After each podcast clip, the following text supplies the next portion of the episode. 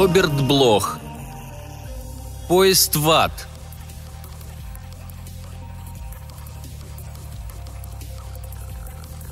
Когда Мартин был маленьким, его папа служил на железной дороге. Папа никуда не ездил, а ходил и осматривал пути северо-западной железной дороги. Он гордился своей работой и каждый вечер, напившись, горланил старую песню о поезде в ад. Мартин плохо помнил слова, но не мог забыть, как папа выкрикивал их. Однажды папа допустил ошибку. Он напился днем и был раздавлен между буферами вагона цистерны и платформы с песком – Мартина удивило, что члены железнодорожного братства не пели эту песню на его похоронах. Потом обстоятельства жизни сложились для Мартина не слишком удачно, но почему-то он всегда вспоминал папину песню. Когда мама вдруг взяла да и удрала с камевоежором из Киокука, папа, наверное, перевернулся в гробу, узнав, что она выкинула такое, и притом с пассажиром. Мартин попал в приют, и там каждый вечер тихонько напевал эту песню.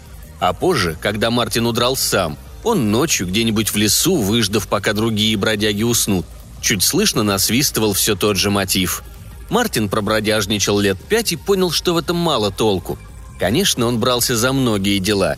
Нанимался собирать фрукты в Орегоне, мыл посуду в захудалой монтанской харчевне, воровал колпаки с автомобильных ступиц в Денвере и шины в Оклахома-Сити – но промаявшись полгода в кандальной бригаде в штате Алабама, он пришел к выводу, что шатание по свету не сулит ему ничего хорошего.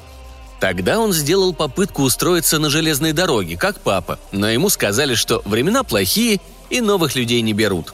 Однако Мартина тянуло к железным дорогам. Скитаясь, он всегда разъезжал в поездах.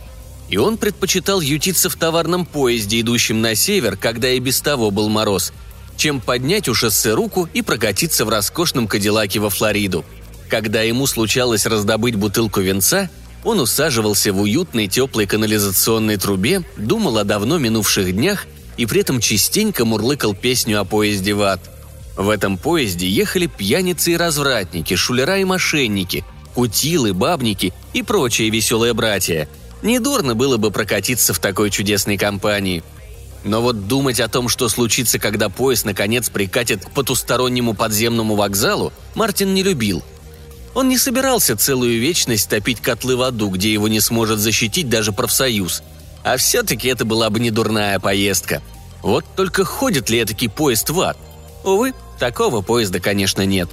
По крайней мере, так думал Мартин, пока однажды поздно вечером не вышел с узловой станции Эпплтон и не зашагал по шпалам на юг – Ночь была холодная и темная, как и положено ноябрьской ночи в долине реки Фокс. А Мартин хотел перебраться на зиму в Новый Орлеан или даже в Техас. Впрочем, эта мысль почему-то не очень прельщала его. Хотя он слыхал, что в Техасе на многих машинах колпаки ступец из настоящего золота. «Нет-нет, увольте, он создан не для мелких краж, они хуже смертного греха, они не прибыльны. Мало того, что служишь дьяволу, так еще получаешь за это гроши», может, лучше позволить армии спасения наставить тебя на путь истинный?» Мартин брел, напевая папину песню, и ждал, когда его нагонит товарный, который должен был скоро выйти со станции. Надо вскочить в него, больше ничего не остается.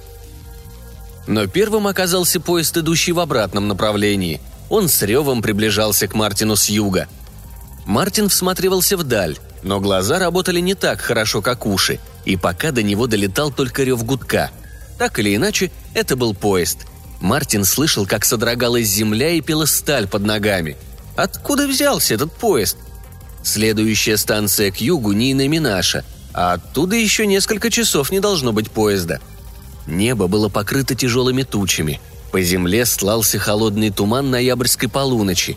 И все равно Мартин должен был бы уже видеть головной фонарь мчащегося состава – но он только слышал гудение, рвавшееся из черной глотки мрака. Мартин мог распознать голос любого когда-либо построенного паровоза, но подобного гудка он никогда не слыхал. Это был не сигнал, а скорее вопль потерянной души. Мартин отошел в сторону, поезд был совсем близко. И вдруг он увидел паровоз и вагоны. Застонали, заскрежетали тормоза, и поезд непостижимо быстро остановился – Колеса не были смазаны, раз они скрежетали, как окаянные грешники. Вскоре скрежет замер, стихли стоны. Мартин поднял глаза и увидел, что поезд пассажирский. Огромный, черный, без проблеска света в будке машиниста или где-либо в длинной веренице вагонов. Мартин не мог разглядеть надписи на вагонах, но был уверен, что это не поезд северо-западной дороги. Еще более он уверился в этом, когда с переднего вагона неловко спустилась какая-то фигура. Что-то странное было в походке этого человека, словно он волочил одну ногу, и фонарь он нес какой-то странный. Этот фонарь не горел, но человек поднял его и дунул – Фонарь мгновенно вспыхнул красным светом. Не надо быть членом железнодорожного братства, чтобы признать диковинным такой способ зажигать фонари. Когда фигура приблизилась, Мартин увидел на ней кондукторскую фуражку. Это немного успокоило его, но только на миг. Он заметил, что фуражка сидит высоковато, как если бы изнутри ее что-то подпирало. Надо сказать, что Мартин умел себя держать, и когда человек улыбнулся, ему сказал «Добрый вечер, мистер кондуктор», «Добрый вечер, Мартин». «Откуда вы знаете мое имя?» Человек пожал плечами. «А откуда вы знаете, что я кондуктор?» «Но вы и вправду кондуктор?» «Для вас? Да.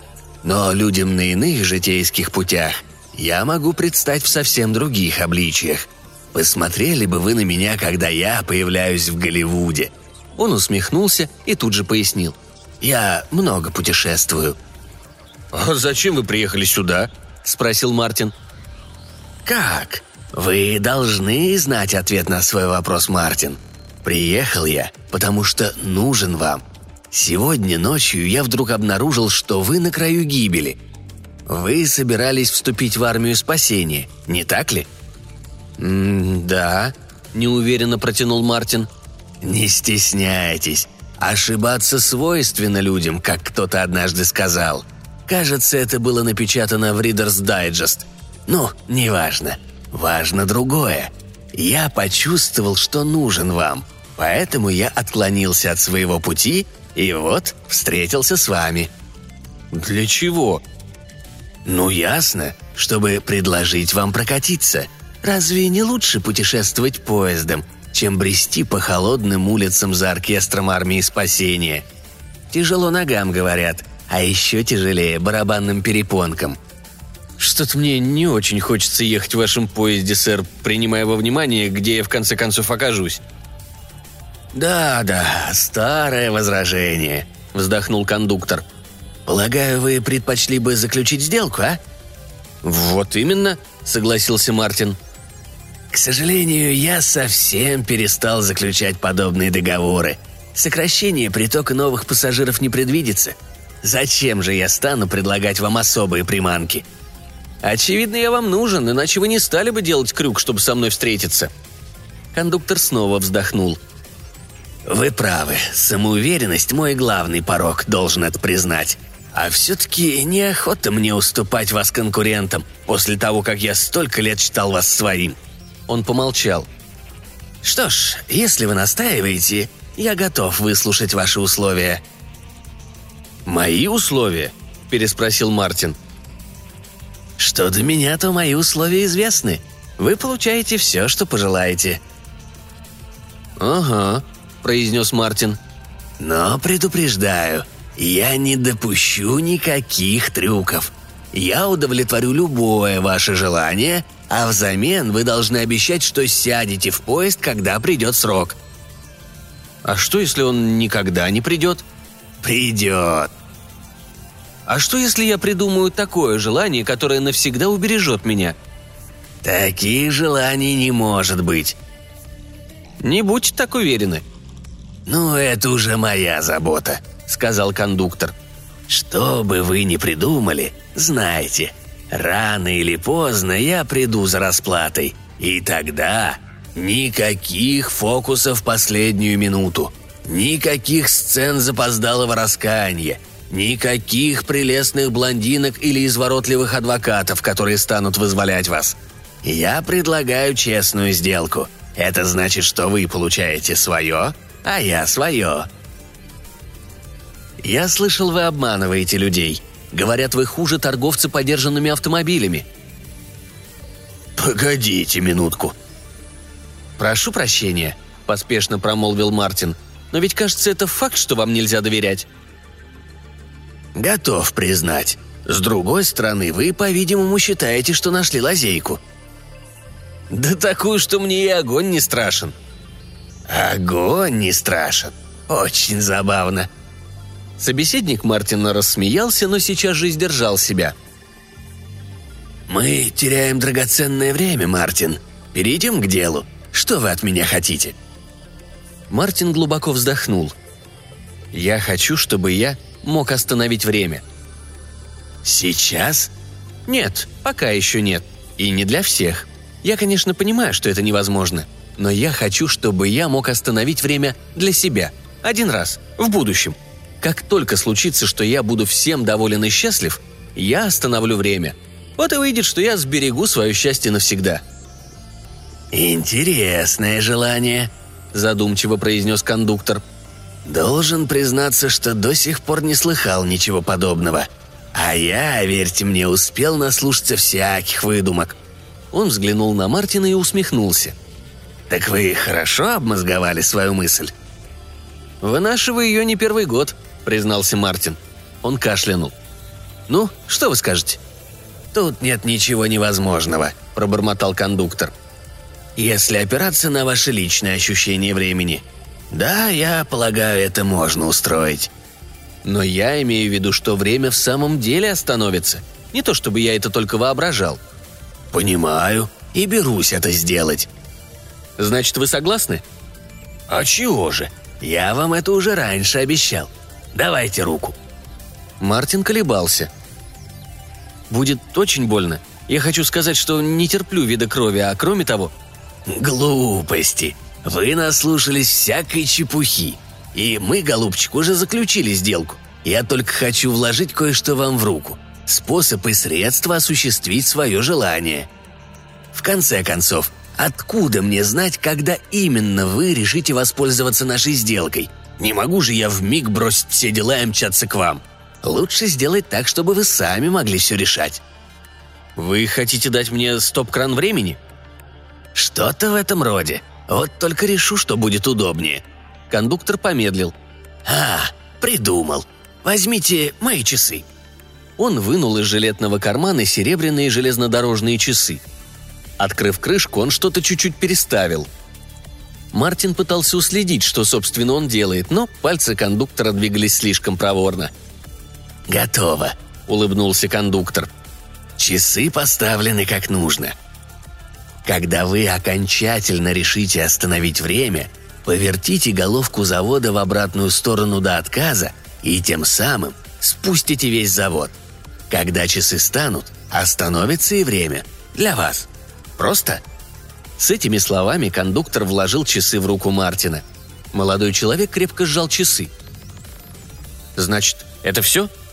«Абсолютно все. Но помните, вы можете остановить часы только раз. Поэтому вы должны быть вполне уверены, что хотите продлить выбранный миг. Я вас честно предупреждаю. Не ошибитесь в выборе». «Ладно», — усмехнулся Мартин. «И раз вы ведете себя в этом деле так честно, я тоже буду с вами честен. Вы, кажется, кое-что забыли. Какой именно миг я выберу, это не важно. Ведь когда я остановлю время для себя, я уже не буду меняться. Мне не придется стареть. А если я не состарюсь, то никогда и не помру. А если я никогда не помру, мне не придется ехать в вашем поезде». Кондуктор отвернулся. Плечи его судорожно тряслись. Может быть, он плакал. «Вы еще сказали, что я хуже торговца подержанными автомобилями», — сдавленным голосом проговорил он. И он скрылся в тумане, и гудок нетерпеливо рявкнул, и поезд сразу быстро пошел по рельсам, и, громыхая, исчез во тьме. Мартин стоял и, моргая, смотрел на серебряные часы в своей руке. Если бы он не видел их своими глазами, не осязал своими пальцами и не чувствовал исходившего от них особого запаха, он подумал бы, что недавняя сцена – поезд, кондуктор, сделка – от начала до конца плод его воображения. Но у него были часы, и он различал запах, оставленный ушедшим поездом. В округе было не так много паровозов, отапливаемых смолой и серой – Насчет самой сделки у него не возникало сомнений. Вот что значит обдумать вопрос с начала до конца. Многие дураки потребовали бы богатства или власти. Папа Мартина продался бы за бутылку виски. Мартин знал, что заключил более выгодный договор. Выгодный? Во всяком случае, безопасный. Все, что ему теперь нужно сделать, это выбрать момент. Он положил часы в карман и вновь зашагал по шпалам. Раньше у него не было определенной цели, а теперь была – добиться минуты счастья. Молодой Мартин не был таким уж простофилей. Он отлично понимал, что счастье – понятие относительное.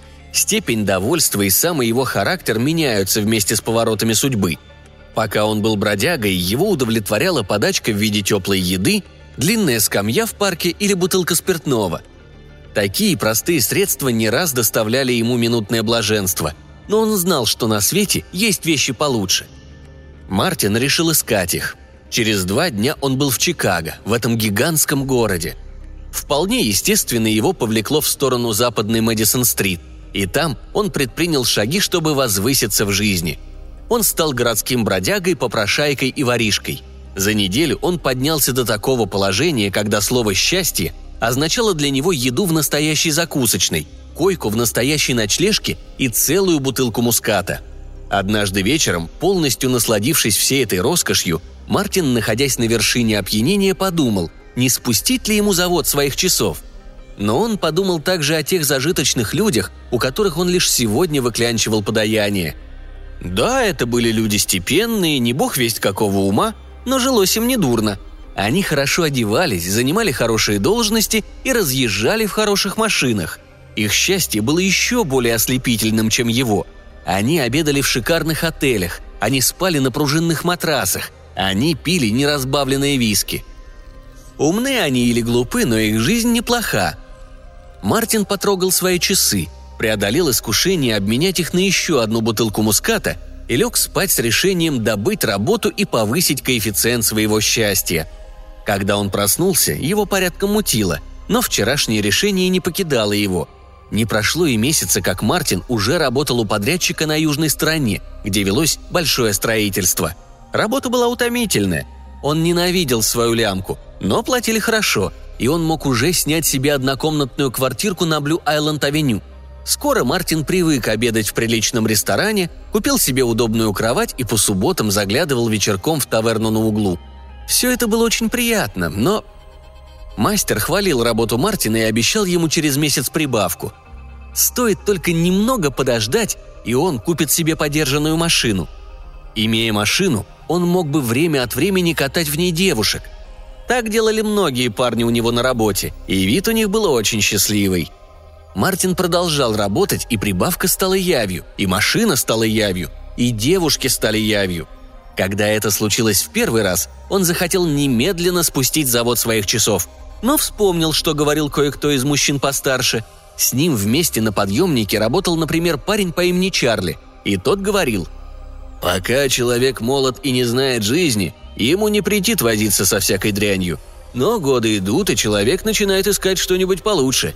Ему уже нужна порядочная девушка, своя собственная. Вот это да!» Мартин почувствовал, что обязан это выяснить, что таков его долг перед собой. Если ему не понравится, он всегда может вернуться к прежнему образу жизни. Прошло почти полгода, и Мартин познакомился с Лилиан Гиллис. За это время его еще раз повысили по службе, и он работал уже не на стройке, а в конторе. Его заставили посещать вечернюю школу, чтобы изучить основы бухгалтерии – Теперь ему платили добавочные 15 долларов в неделю, да и работать в закрытом помещении было приятнее. Проводить время с Лилиан тоже было удивительно приятно. А когда она сказала Мартину, что станет его женой, он был уверен, что время приспело. Вот только она была немного... Она в самом деле была порядочной девушкой, и поэтому сказала, что им надо подождать жениться. Конечно, Мартин не мог рассчитывать жениться на ней, пока не накопит немного денег – может, как раз набежит новая прибавка. На все это ушел год. Мартин был терпелив, он знал, что игра стоит свеч. И каждый раз, когда у него зарождалось сомнение, он доставал свои часы и смотрел на них. Но он никогда не показывал их ни Лилиан, ни кому-либо еще. Большинство других мужчин носили дорогие ручные часы, а у старых серебряных железнодорожных часов был простоватый вид. Мартин посмеивался, глядя на головку завода – Несколько поворотов головки, и он получит такое, чего никогда не будет у этих жалких тупоголовых работяг. неизменная радость, зарумянившаяся от смущения невеста. Однако женитьба оказалась только началом. Правда, это было чудесно, но Лилиан сказала ему, что было бы лучше, если бы они могли переехать в новый дом и отделать его по-своему. Мартин хотел, чтобы у них была приличная мебель, телевизор, машина хорошей марки. Тогда Мартин начал посещать специальные вечерние курсы и добился перевода в главную контору.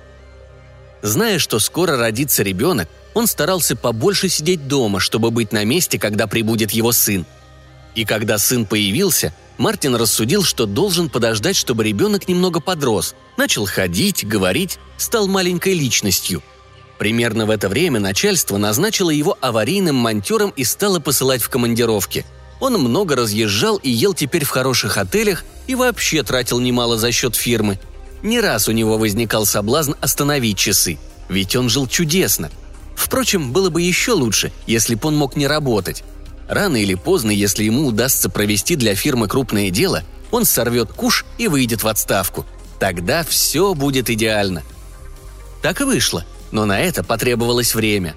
Сын Мартина уже начал ходить в школу, когда Мартин разбогател по-настоящему. Он ясно осознавал, что пора ему решить свою судьбу, ведь он был уже далеко не юноша. Около этого времени он познакомился с Шерри Уэсткотт, и она, по-видимому, вовсе не считала его человеком средних лет, хотя у него редели волосы и росло брюшко. Она научила его прятать под париком лысину, а под широким поясом брюшко. Она много чему его научила, а он учился с таким восхищением, что раз как-то в самом деле вынул часы и приготовился спустить завод. На беду он выбрал тот самый миг, когда частные сыщики взломали дверь его номера в гостинице, после чего потянулся долгий бракоразводный процесс – и у Мартина возникло столько хлопот, что он ни одной минуты не был вполне счастлив. К тому времени, когда Мартин уладил все дела с Лили, он совсем прогорел, и Шерри, видимо, решила, что в конце концов он и вправду не так уж молод. Тогда Мартин расправил плечи и опять взялся за работу. Он опять загреб немалые деньги, но теперь на это ушло больше времени.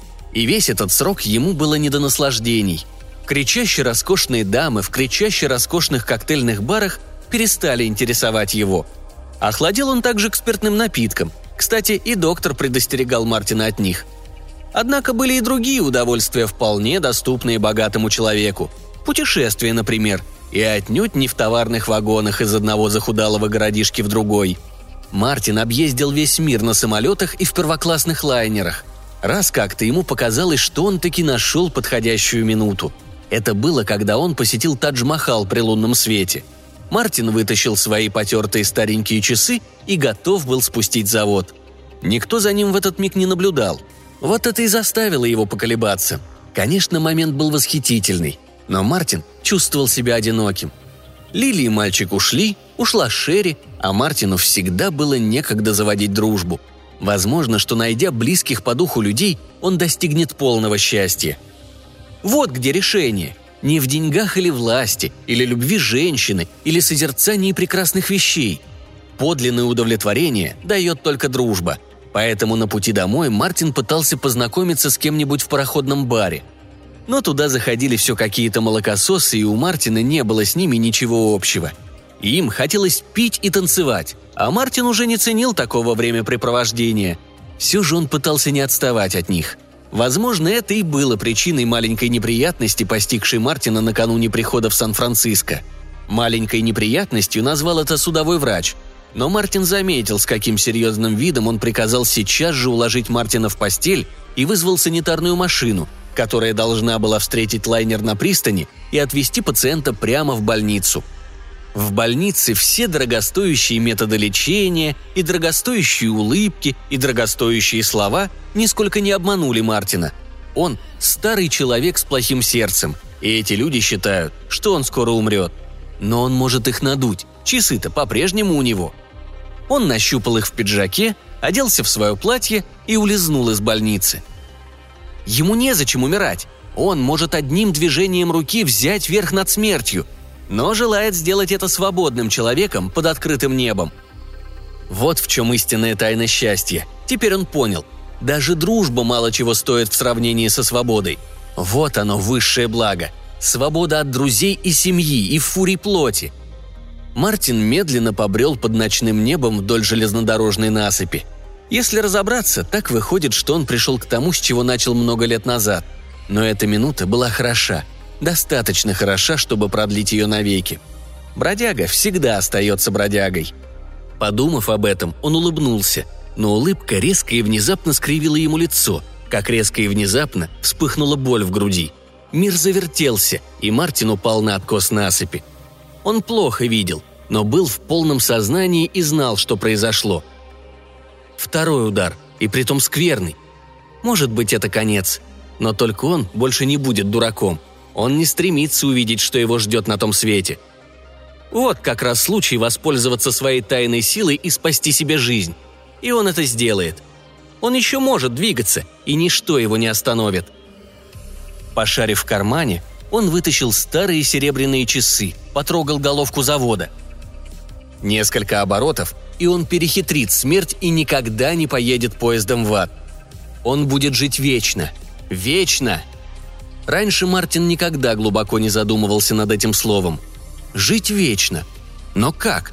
Неужели он хочет жить так вечно?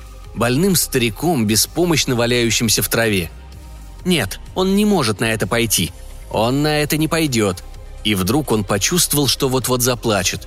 Он понял, что где-то на жизненном пути перемудрил. А теперь уже поздно.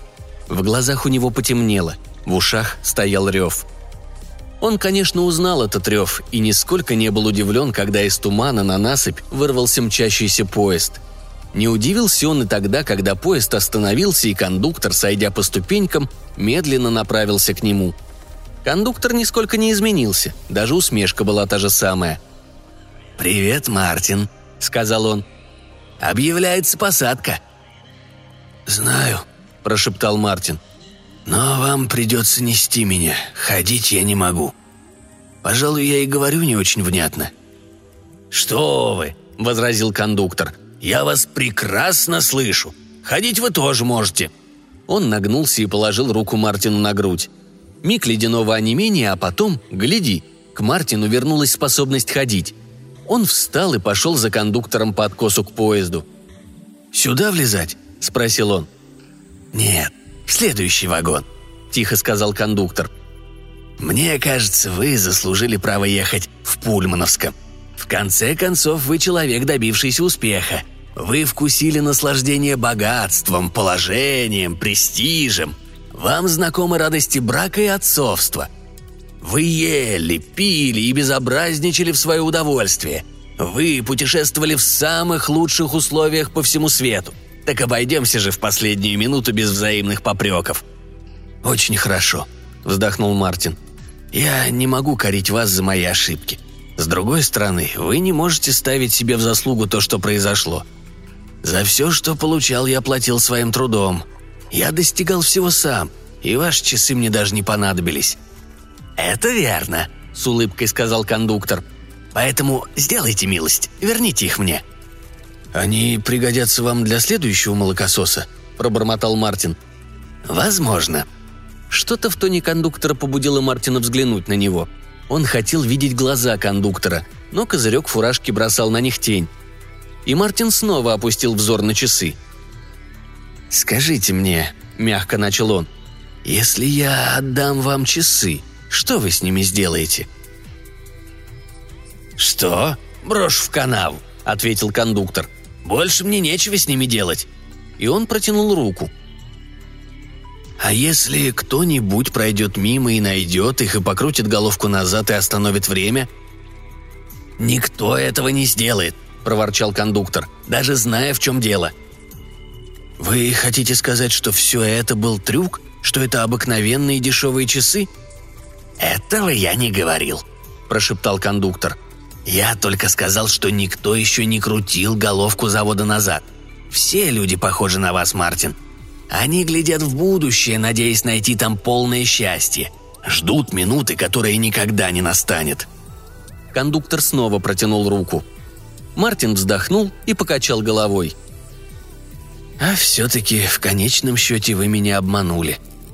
«Вы сами себя обманули, Мартин», а теперь поедете поездом в ад». Он подтолкнул Мартина к вагону и заставил влезть на ступеньки. Не успел тот войти, как поезд тронулся и заревел гудок. Мартин стоял теперь в качающемся пульмановском вагоне и смотрел вдоль прохода на других пассажиров.